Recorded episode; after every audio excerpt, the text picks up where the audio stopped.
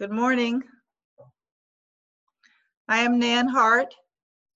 It is my pleasure to welcome you to the Williamsburg Unitarian Universalist online worship service. Our greeter today is Lucille Casado. Our other worship leaders today are Susan Walkley and our pianist Dave Robbins. I'm especially pleased to welcome the return of our guest minister, the Reverend Sherman Z. Logan Jr., who serves as the executive minister of the First Unitarian Universalist Church of Richmond. And in case some of you forgot, he was our summer minister during the summer of 2014.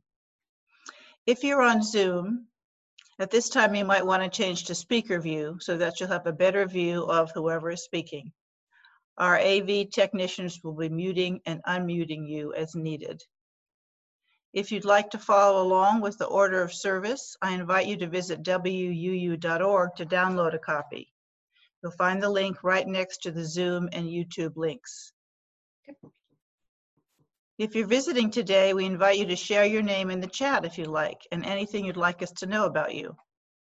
We also invite you to fill out our online visitor form at wuu.org, right underneath the link to download the order of service, so we can connect with you later. And at the end of the service, you're welcome to join in a small group conversation, especially for newer folks. We're glad you're here. We're also going to have other breakout groups right after the service for anyone who wants to talk about the sermon. They will be facilitated and all are welcome. I have one announcement. Today is the last day, August 9th, to send in pictures of your animals so they can be stars in next week's animal blessing service. Send pics to John Trindle at johntrindle at gmail.com.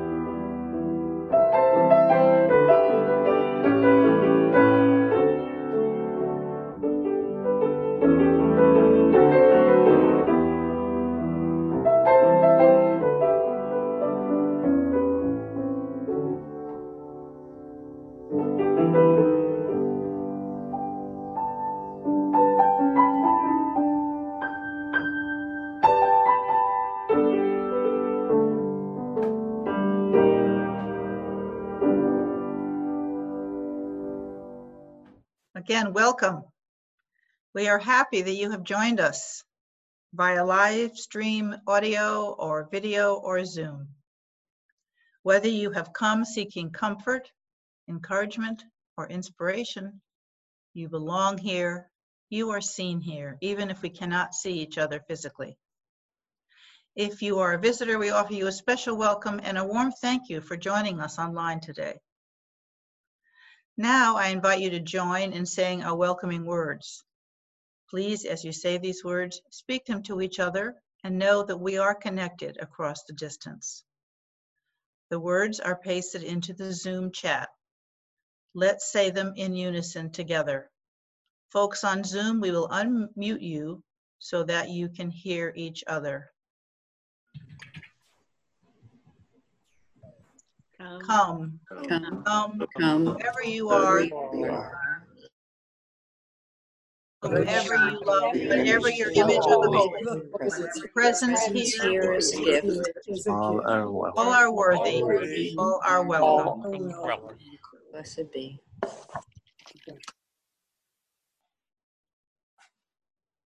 come into this place with your whole self, the parts that are raw and exposed, the part that is beaming with joy, the part that is seeking the truth, the new, the possibility.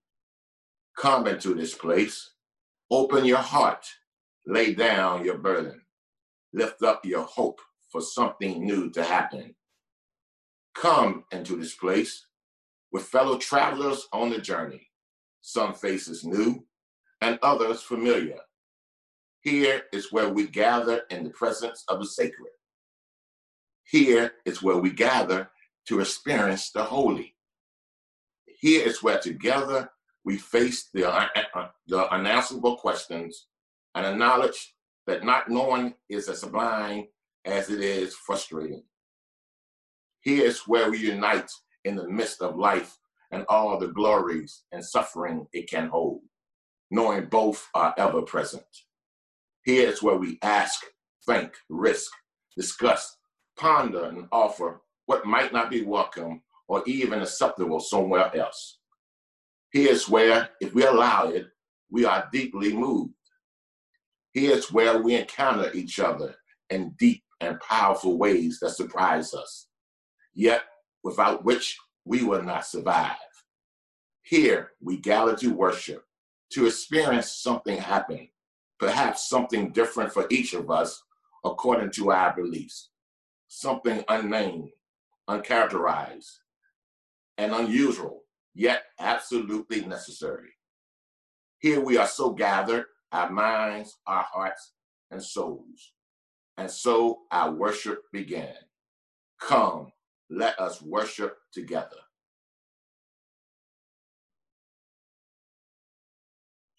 Thank you, Reverend Logan. Now, please join me in saying the words to light our chalice. If you have a chalice or candle handy nearby, go ahead and light it now. Again, we'll unmute you and say the words in unison.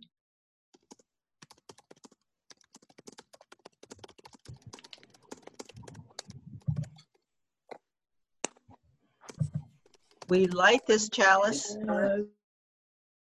the warmth of love Light of truth. Light of for the energy. the energy of of action, action, for the harmony of peace. Peace in our hearts, hearts, Peace in our community, community. and peace in our Peace in world. our world. Blessed be. Blessed be.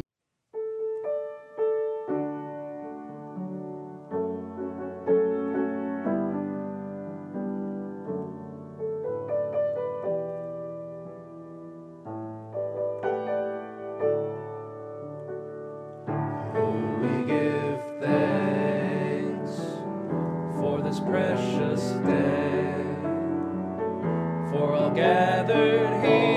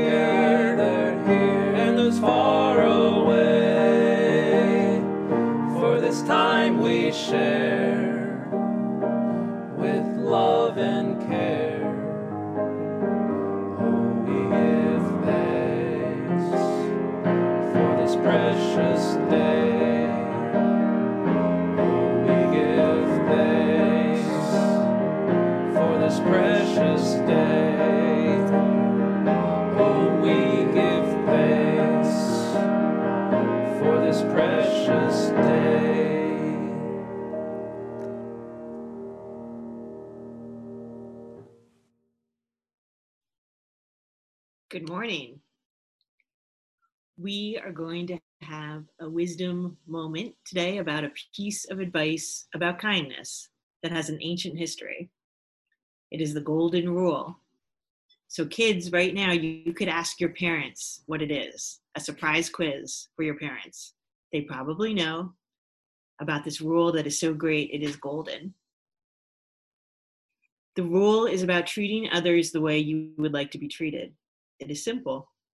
It helps us think about others' feelings, think about the possible consequences of our actions, gives us a way to judge our actions, lets us think about how we would like to be treated. I'm going to give you a few examples of the golden rule from the distant past and more recent. Comes up early in the Bible in Exodus. Don't oppress a foreigner, for you well know how it feels to be a foreigner, since you were foreigners yourself in the land of Egypt. And from Leviticus, love your neighbor as yourself. In the Odyssey, goddess Calypso tells Odysseus, I'll be as careful for you as I be for myself in like need. I know what is fair and right. From the time of the Buddha, there is nothing dearer to man than himself. Therefore, as it is the same thing that is dear to you and to others, hurt not others with what pains yourself. From the New Testament, treat others as you want to be treated, for this sums up the law and the prophets. From Muhammad in the Quran, woe to those who cheat. They demand a fair measure from others, but they do not give it themselves. From the Yoruba people in Nigeria, one who is going to take a pointed stick to pinch a baby bird should first try it on himself to feel how it hurts. In 1688, four Pennsylvania Quakers signed the first public protest against slavery in the American colonies based on the Golden Rule. They wrote, There is a saying that we shall do unto others as we would have them do unto us, making no difference in generation, descent, or color. And when finally talking about workshops that brought together children of Nazis and Holocaust survivors together, Andrei Volkus wrote, If you can stand in somebody else's shoes, you cannot dehumanize that person. So while it is deceptively simple when choosing how to act, what to do, let us think about how we are similar to other people how we would like to be treated. We are all in this difficult time together, and may we all show the kindness and patience that we would like to receive and to give it to others generously.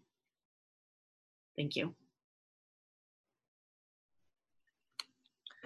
Wonderful, Susan. So, this summer, we are sharing a series of From the Heart reflections on racial justice. Reflections where we learn something, explore our experiences, examine our internalized racism, look at the world with new eyes, and ask new questions and acknowledge mistakes.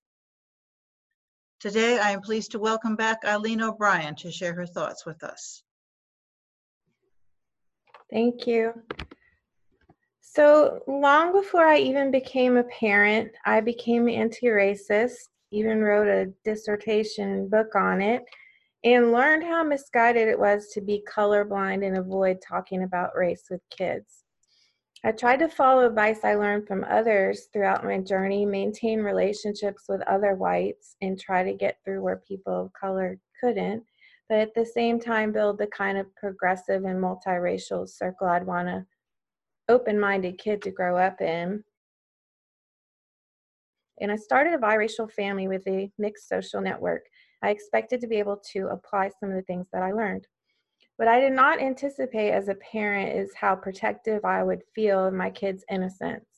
As I began to see the world through my children's eyes, where their loved ones were such a rainbow, I dreaded having to finally tell them that the world out there used dividing lines to say who was slave and who was free, who went to which school and which drinking fountain. Despite admonitions of how important it is to talk to kids about race, I wanted to put it off as long as I could. I remember I had to have this conversation when my daughter was in kindergarten much earlier than I had hoped. She was asked to read the part of Dr. King in the school patriotic program. It was so sanitized and glossed over, I felt I had to give her the real version of history her school had left out. And when she asked who in her family would have been on the black side and the white side, which we didn't really use those words, uh, I resisted answering and I asked her to guess. Of course, with the variations of skin tone on her dad's side and most of her family, she got wrong by society standards. I think she had probably assumed or hoped everyone closest to her would have been on the side that didn't have to face torture and exclusion. So I had to break this ugly truth to her, and it broke my heart. And I resented the school for forcing my hand and driving me to tell her it sooner than I wanted to. With my son, this talk also came unplanned. He and his friends were going through a phase of playing with Nerf guns, and Tamir Rice, at the tender age of 12, had just been shot and killed by police for having a toy gun. So while you hear about the talk happening when kids get to be about driving age, here my son was still believing in Santa Claus. I had to tell him he can't just run around anywhere in the neighborhood with toys with the same freedom as his white friends. A few months later, he felt deeply what Colin Kaepernick was doing and followed suit. He asked permission from the school and deliberately sat out the Pledge of Allegiance all year long because, in his words, he did not like what police officers were doing to African Americans, especially children. I was proud, but I was still scared for him when he did that in a way I didn't expect. Um, around this time, Ta-Nehisi Coates' book Between the World and Me came out. It's an open letter to his son who was reduced to tears when it was announced there'd be no punishment for the officers that killed Michael Brown. While many heralded this book for his brilliant analysis of the history of institutionalized racism and the brutalization of black bodies, what stands out to me most about the book is his reflection on the tension a parent feels of wanting to shield and protect your kids' innocence, but at the same time, the crucial need to prepare them for the reality of how the world is going to treat them. Coates mourns a tragedy of parents making hard, making them hard, kids hard before their time. He writes of black parents who beat their kids before going out so whites won't have to, all because of white supremacy. And I'd seen this for myself and my in-law side of the family, tragic but the place that it's coming from, perhaps understandable. Anyone who crosses the other side of being a parent learns unconditional love like never before. Through this journey, I came closer to empathy and understanding of how smug some white self righteous activism can sound when you're not the one with the target on your back. You'll be a little slower to criticize those who aren't always on the front lines, and though it won't get any easier, you learn how to hold the tension that Coates so eloquently describes between anger at injustice and passion for change with a gnawing fear of innocence lost and gunned down before their time. As yet another tear falls with each new ugly truth they must learn, a seedling, tiny seedling of hope also blooms that they can help build the fairer world our generation could never quite give them. Thank you. Thank you, Eileen. We invite you now for a moment of meditation, reflection, and prayer as we navigate together in this community what Ta-Nehisi Coates called our horrible and beautiful world. I invite you to call to mind those who are particularly on your heart today. If you are on Zoom, I invite you to type their names in the chat. Let us all reach out in loving presence to draw our circle wide. Today, especially, we think of Charlotte Lawrenson. Her son, Kenneth David Gumer, died at Consulate yesterday. Charlotte and Jim were with him. They will be with family today. And now, Reverend Sherman will lead us into a meditation. As we live through these challenging times, troubling times, reflect this morning on the words from Richard Gilbert. Be gentle with another. It is a cry from the lives of people battered by thoughtless words and brutal deeds. It comes from the lips of those who speak them and the lives of those who do them. Who of us can look inside another and know what is there of hope and hurt, or promise and pain? Who can know from what far places each has come, or to what far places each may hope to go? Our lives are like fragile eggs. They crack and the substance escape. Handle with care, handle with exceedingly tender care, for there are human beings within. Human beings as vulnerable as we are, who feel as we feel, who hurt as we hurt. Life is too transient to be cruel with one another. It is too short for thoughtlessness, too brief for hurting. Life is long enough for caring. It is lasting enough for sharing, precious enough for love. Be gentle with one another. Amen. Blessed be.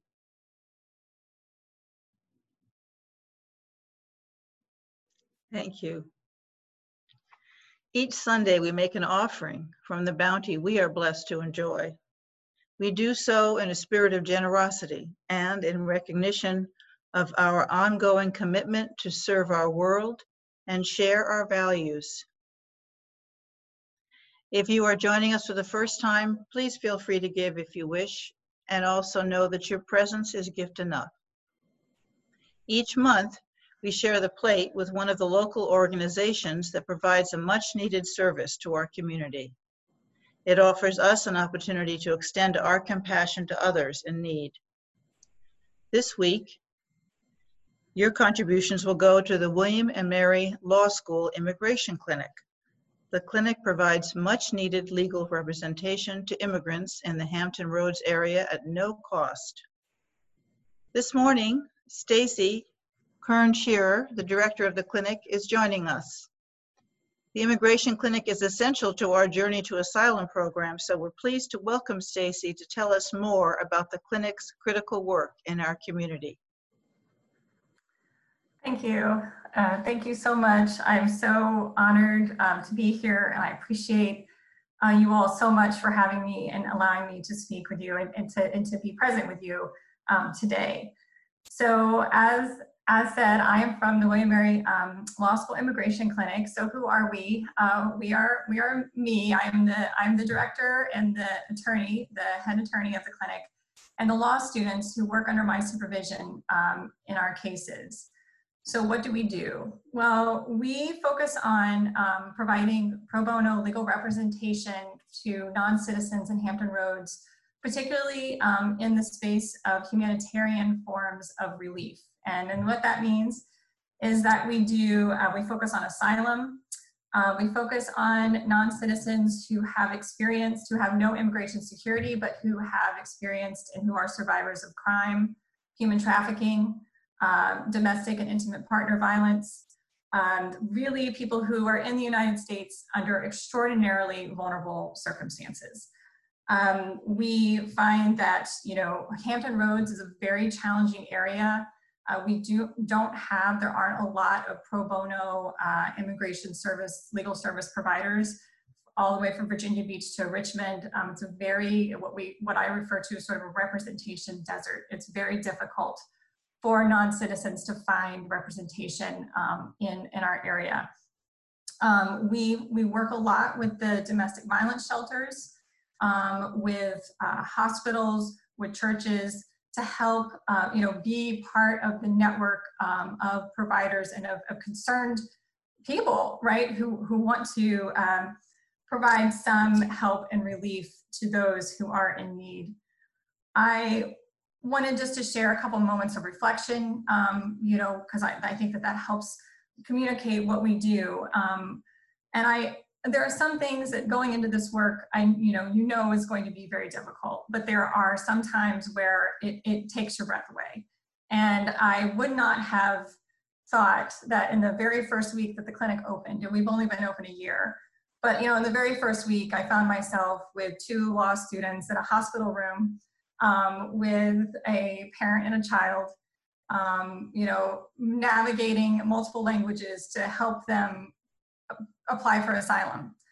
And there are moments where you kind of in your in one part of your mind, you're like, how did how did we get here? Like how how did how did this happen? And, and why why is what are the circumstances that brought us all here um, to, to be doing this work? Um, and it can be it can be very you know very difficult. But on the on the other hand you know another piece of reflection is is the strength of the individuals that we serve um, who have been through just a lot of, of difficulty. Um, and they're they're they're they're just inspiring and strong and resilient and and every day you know wanting to fight for them and and really fight for their humanity to be recognized. And what susan was talking about earlier in her in her reflection on, on, on today's wisdom. Um, and that's what you see is like wanting to, to fight for someone's humanity um, to be seen and heard um, in our immigration system. And another important piece of this um, before I conclude is, is the students. And that's another important part of what we do is this is a space for establishing the next generation of social justice lawyers, of immigration attorneys, and giving students the, the space to learn the skills so that they can be advocates um, in the future. So it, it is at one time something that we're doing today to directly help um, those in our community in Hampton Roads who desperately need this relief, but also to look forward, right, and say that, you know, we're building um, what in the future these students will go out and become the immigration lawyers and the social justice lawyers that will be, you know, moving forward um, in our in our in communities all over the country. So we, I'm, again, I'm really thankful um, to be here today and um, really appreciative of your generosity and of your commitment to, to our community. So um, thank you so much.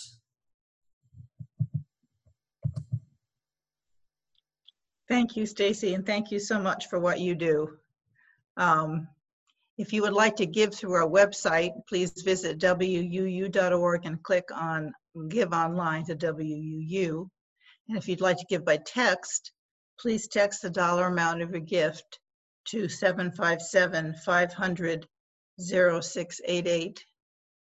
That's 757 500 0688 and follow the prompts from there. And old school, if you prefer to give by check, Please mail, mail your check to WUU 3051 Ironbound Road, Williamsburg, Virginia 23185. Thank you so much for your generosity.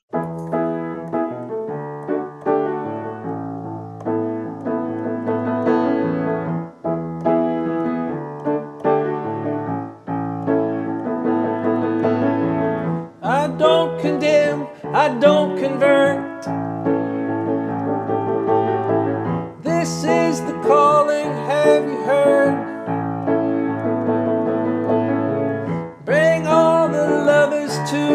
Fold. No one is gonna lose their soul. All my days I've been searching to find out what this life is worth. Through the books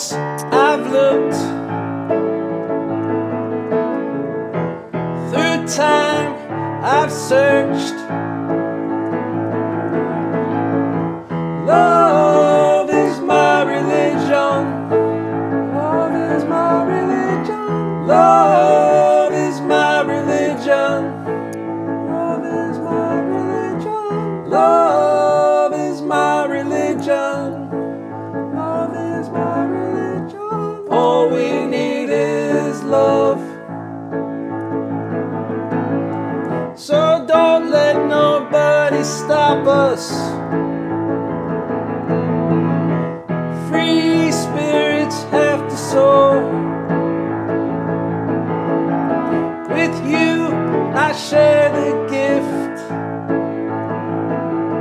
The gift that we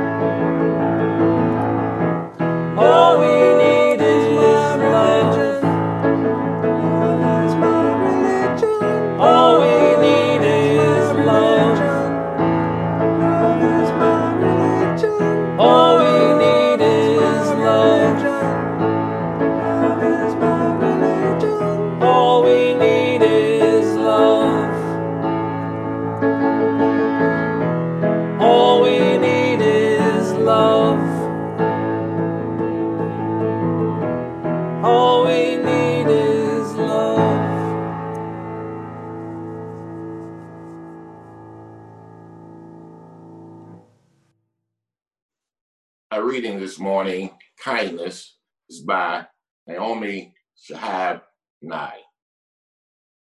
Before you know what kindness really is, you must lose things. Feel the future dissolve in a moment, like salt in weakening broth. What you held in your hand, what you counted and carefully saved, all this must go so you know how desolate the landscape can be between the regions of kindness.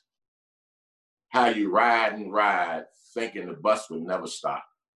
The passengers eating maize and chicken will stare out of the window forever.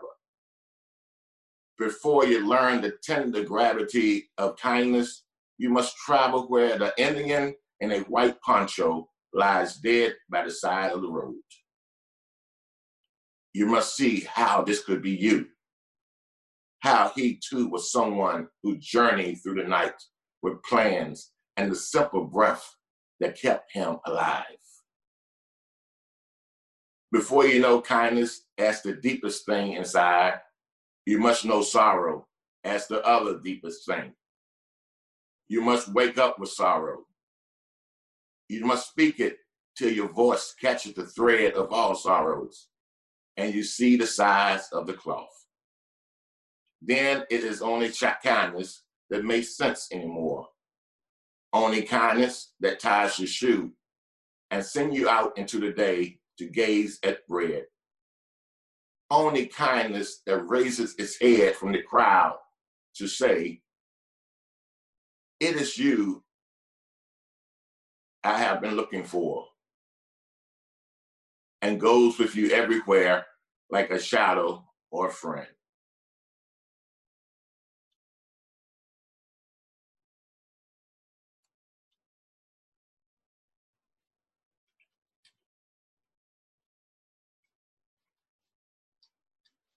I bring you greetings from the First Unitarian Universalist Church of Richmond, where I have the honor of serving as the executive minister.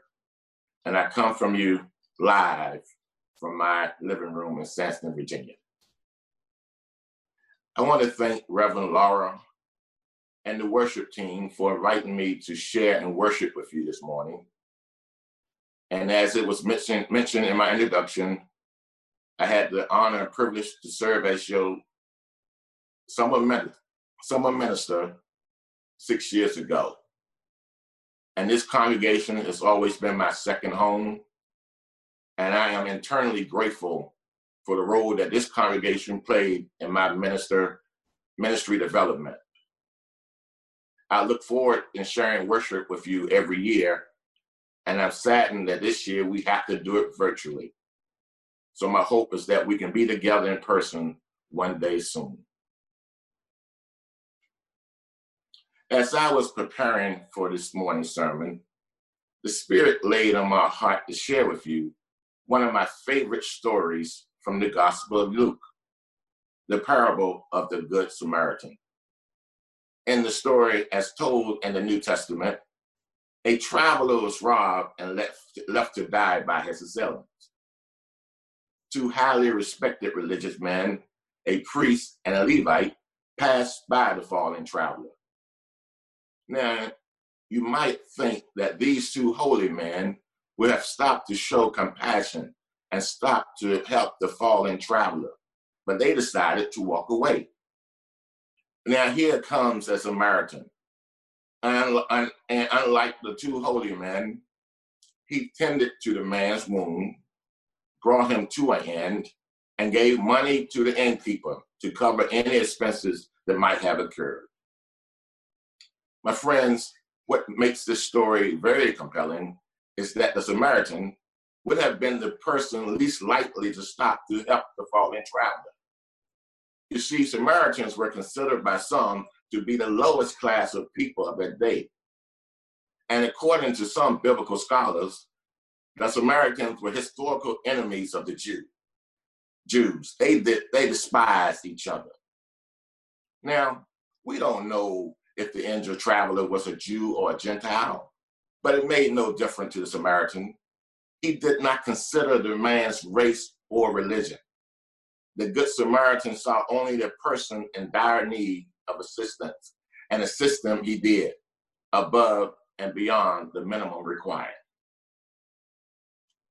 The Reverend Dr. Martin Luther King famously said, on the parable of the Good Samaritan, I imagine that the first question the priest and Levite asked was, if I stop to help this man, what will happen to me? But by the very nature of, the, of his concern, the Good Samaritan reversed the question. If I do not stop to help this man, what would happen to him? Now, what would we do if we saw someone in need? who might need a helping hand. Do we even notice? Do we turn a blind eye and walk by, just as the priest and the Levi did in the parable? Or would we, as Dr. King asked, what would happen to that person if we did not stop to help? Do we open our eyes to see the needs of people around us who are suffering, or just need a kind word, a smile, a door open, or help carrying a heavy load.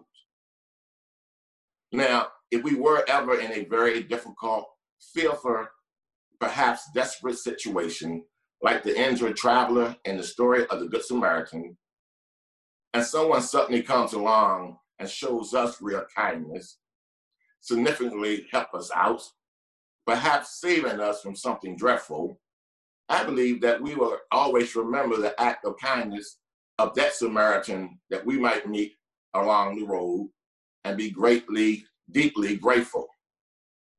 And over time, when we perform act of kindness, will mean much more to us and have much more impact on our lives than more displays of unbridled selfness that we see played out in our world today.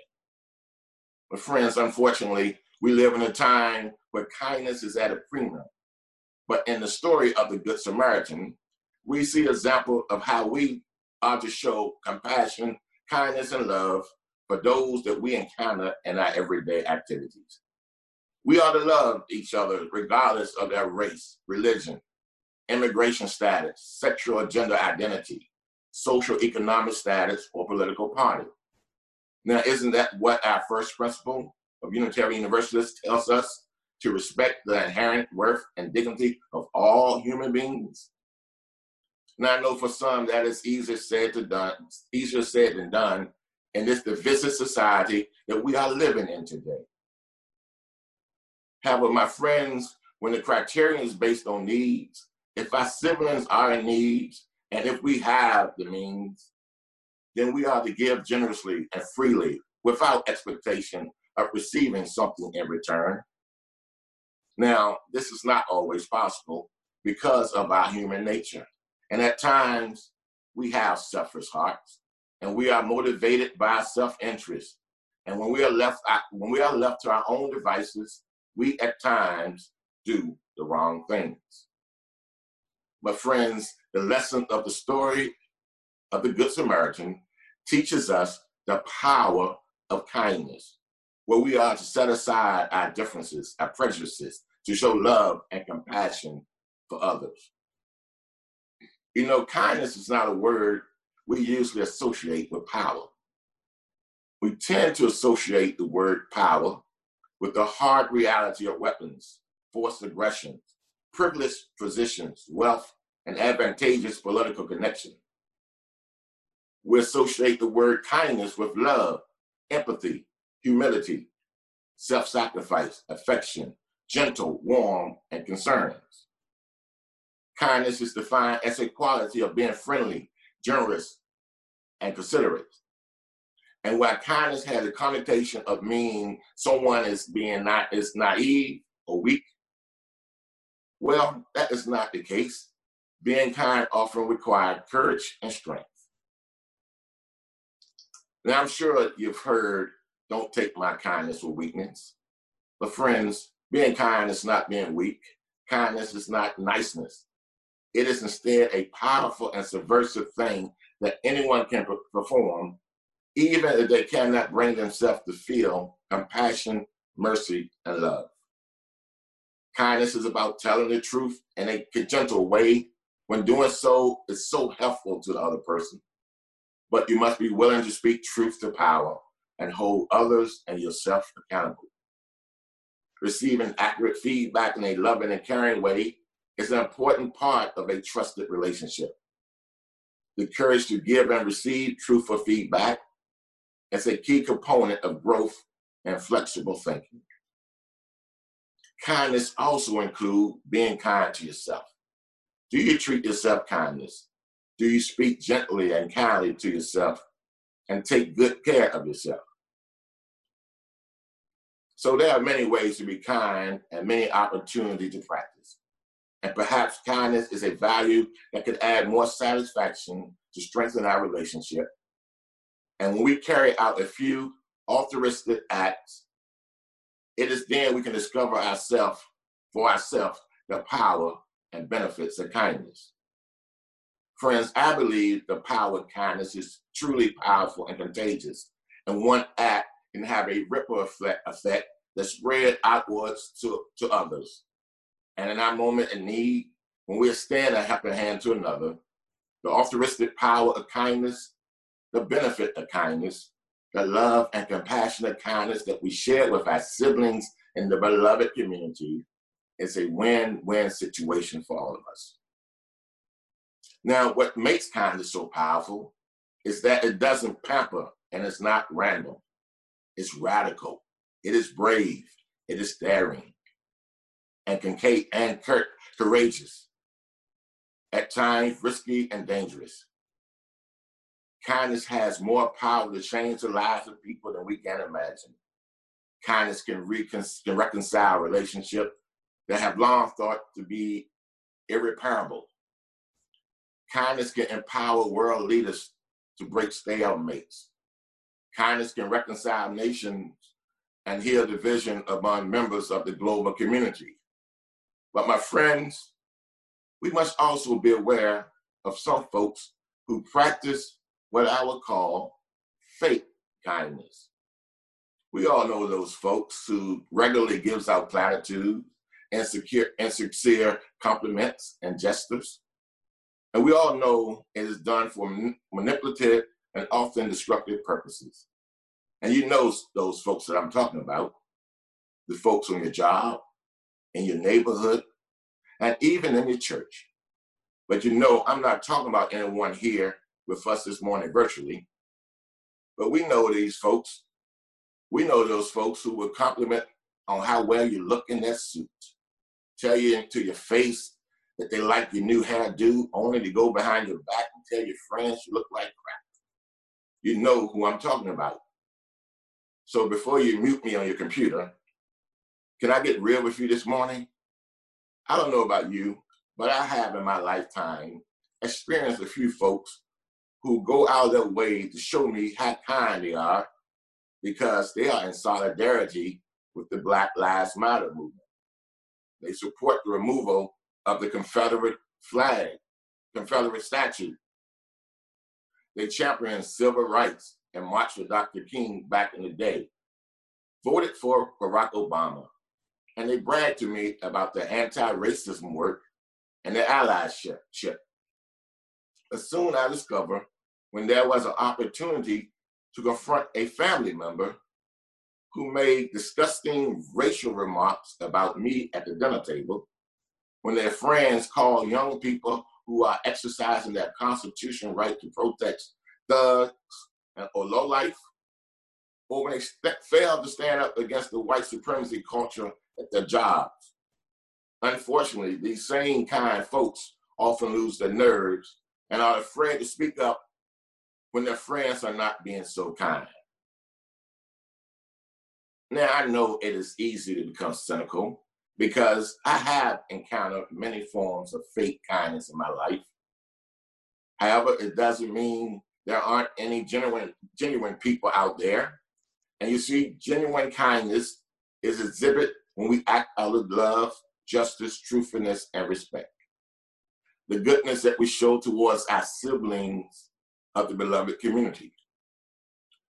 Genuine kindness is a fundamental to our existence and during our time on this planet. And after we leave this earth, our kindness, the way we treated others, is rightly remembered and often celebrated. And over time, kindness has more impact on reflective thinking and personal behavior than all of the nasty stuff, fakeness, insecurity that destructive people can dredge, dredge up out of the darkness.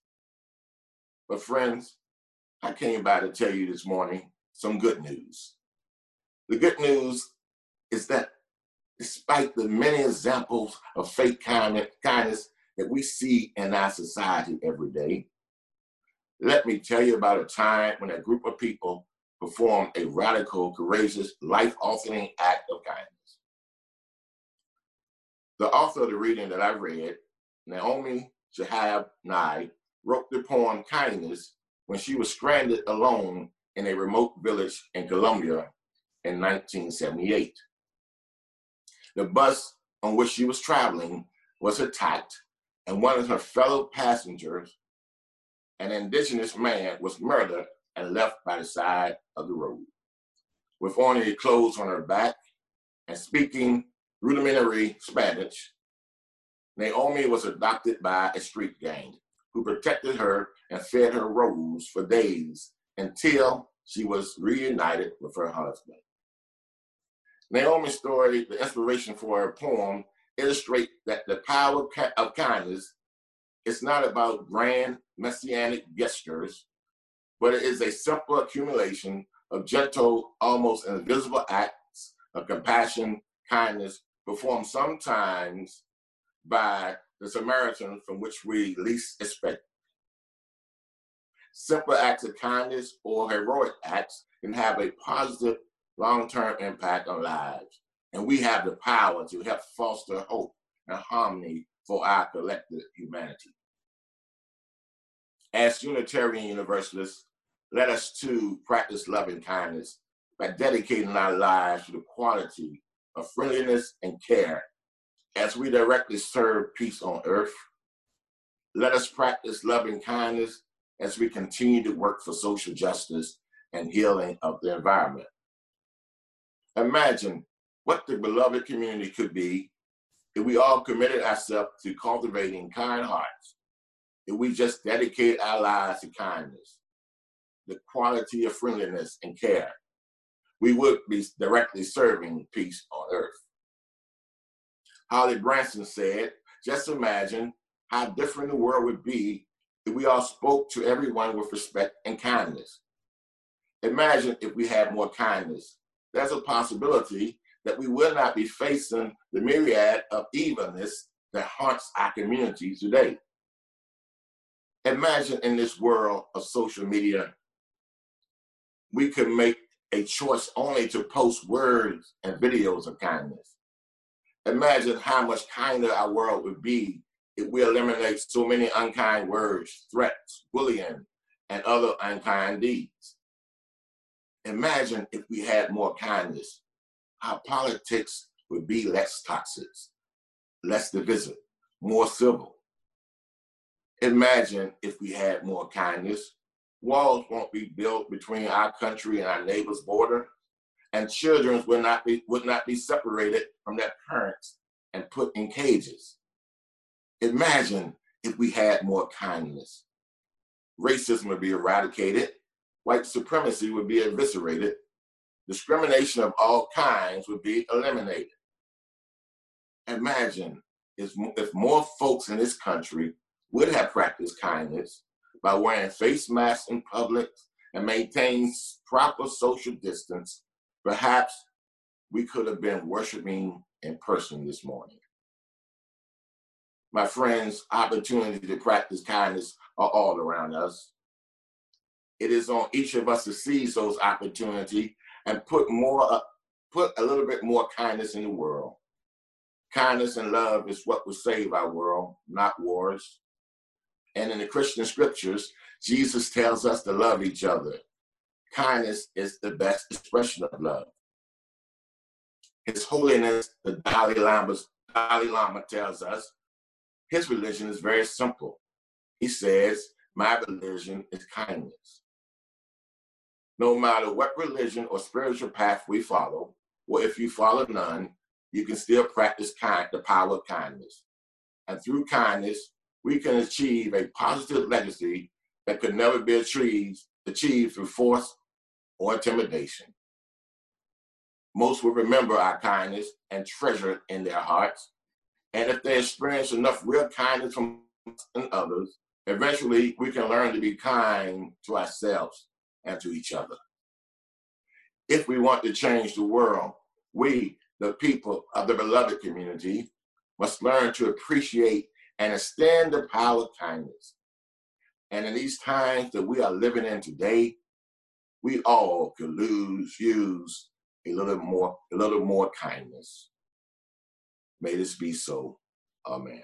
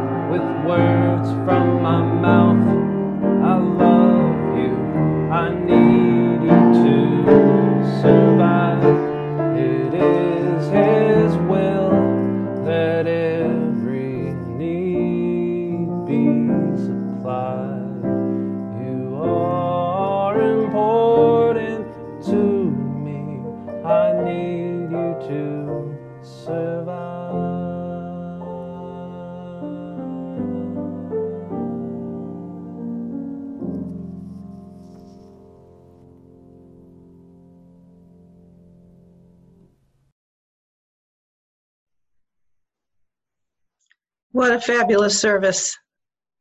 Thank you, everybody.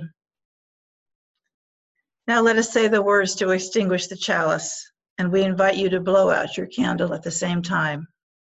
We will paste the words in the Zoom chat again. We'll do this all together in unison. We extinguish this flame. This flame but not the light of not the light of truth, truth, the warmth the of warmth of community, community, or the or fire fire of of commitment. These These in in our our hearts hearts until until we are we together. meet again. Oh, good.